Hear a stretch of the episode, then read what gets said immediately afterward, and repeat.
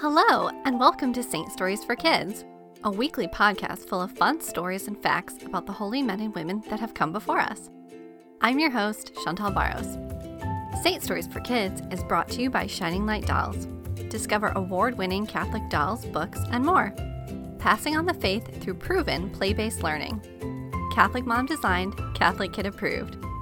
Visit www.shininglightdolls.com to learn more. And be sure to check out our big summer sale happening now. Welcome to a special episode all about St. Francis of Assisi. This week, we launched our new St. Francis of Assisi plush doll, along with St. Therese of Lisieux. St. Francis is holding the fluffiest little lamb you ever saw, and we wanted to share the story behind the inspiration for this doll. St. Francis is known all around the world as the patron saint of animals. In fact, you may have taken your pet to a St. Francis pet blessing. Well, it turns out that St. Francis had a pet himself, a little lamb. St. Francis of Assisi, whose feast is celebrated on October 4th, lived during the 12th and 13th centuries. St. Francis gave up his inheritance to live a life of material poverty. He had a very strong devotion to the Eucharist, and so many people were impressed by his devotion to Christ and his way of life that he founded four religious orders the men's orders of Friars Minor, the Women's Order of St. Clare, the Third Order of St. Francis for lay people, and the Custody of the Holy Land. St. Francis heard God ask him to rebuild his church, and his dedication to living a life as closely aligned with the teachings of Christ did just that. St. Francis has influenced countless people over the centuries, bringing them closer to Jesus. St. Francis is the patron saint of Italy, ecology, and animals. Now it's time for our story. St. Francis of Assisi loved all of God's creation.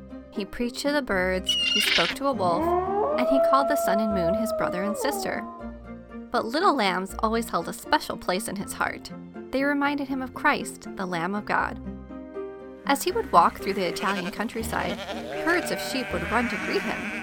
They would jump around bleating excitedly to see St. Francis, and he would greet them warmly and offer a blessing before continuing on his way.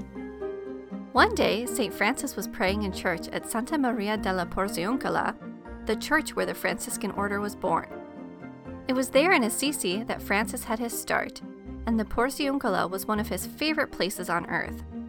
He had finished his prayers and was heading back to his room when he saw some people approaching. Behind them followed a little lamb. Good day, Brother Francis, one of the men called happily. How are you today? I'm very well, thanks, said St. Francis, smiling. How can I help you? Oh, well, brother, today we don't need any help, but my wife said that she came here for some prayers a little while ago, and they helped her tremendously. We wanted to give you a gift to say thank you, so here it is. And with that, the man held out the rope that was leading the little lamb. Oh, thank you, St. Francis exclaimed. Some of the other brothers that were walking by raised their eyebrows at this gift. What would St. Francis do with the lamb? But Francis was very grateful and happy to receive the gift. He found the natural innocence and simplicity of sheep to be very endearing. Francis took the rope and led the little sheep to his room.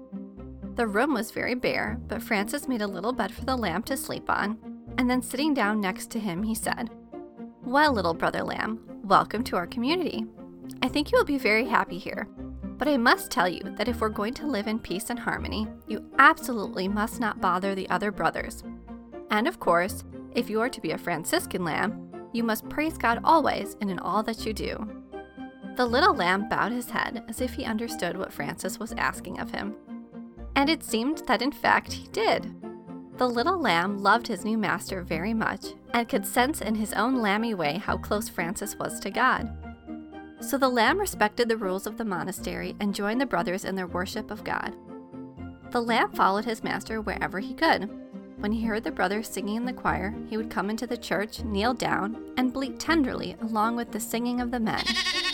During Mass, the little lamb would kneel down and bow his head at the moment the host was elevated during the consecration, showing his reverence for the Blessed Sacrament. Later in his life, when St. Francis traveled to Rome, he met another little lamb that traveled with him as his companion during his time there. When it was time to leave Rome, St. Francis brought the lamb to his friend Lady Jacoba of Sette Sole as a gift. Just like his little lamb friend back in Assisi, the Roman lamb was also very devout. It followed the lady to daily Mass, and whenever she wasn't waking up in time for Mass, the little lamb would nudge her until she woke up so she wouldn't be late, like a little sheep alarm clock. The lady used the wool from that sheep to make a habit for St. Francis, which he was wearing when he passed from this life to heaven. St. Francis and his sheep remind us that through Christ, all creation will become new again, and that all creation sings his praise. St. Francis of Assisi, pray for us. Thank you for joining us today, and we hope you enjoyed the story. Be sure to subscribe to the podcast, tell a friend, and reviews are always appreciated. Until next time! Ah.